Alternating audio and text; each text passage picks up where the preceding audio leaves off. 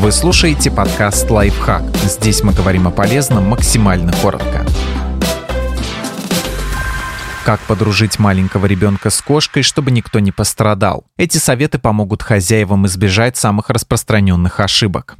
Как подготовить кошку к появлению ребенка? Обычно предметы, пахнущие чем-то незнакомым, вызывают у кошек желание оставить на них свою метку, проще говоря, помочиться. Чтобы такого не происходило с вашими вещами, заранее познакомьте зверя с запахами детского лосьона и присыпки. Можно начать за 2-3 недели до появления ребенка самим пользоваться детской косметикой, чтобы отдушка смешалась с вашим запахом, привычным для животного.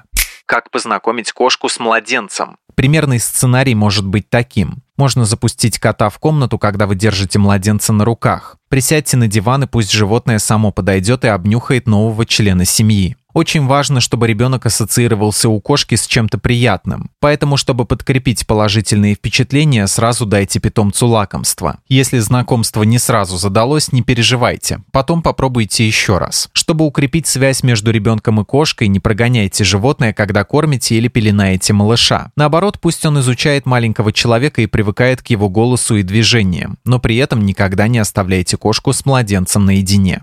Как научить ребенка общаться с кошкой правильно? Более или менее осмысленно дети начинают общаться с животными примерно с трех лет. Но воспитывать в ребенке эмпатию к живым существам нужно, как только малыш начал проявлять интерес к кошке. Не давайте гладить кота против шерсти, тыкать в мордочку, грубо хватать зверька. Аккуратно направляйте и контролируйте движение ребенка. Очень важно объяснить, что кот – младший член семьи, а не игрушка, и его нельзя тянуть за хвост или дергать за уши. Он не создан для развлечения, у него есть чувства. Мягко, но настойчиво пресекайте любые намеки на жестокое обращение с животным. Впрочем, сильную любовь к котику тоже надо держать в рамках. Через чур жаркие объятия и визги радости питомцу только навредят. Начните с малого, дайте ребенку мягкую тряпочку, губку или кисточку, которыми можно проводить по шерсти котика, не боясь навредить животному.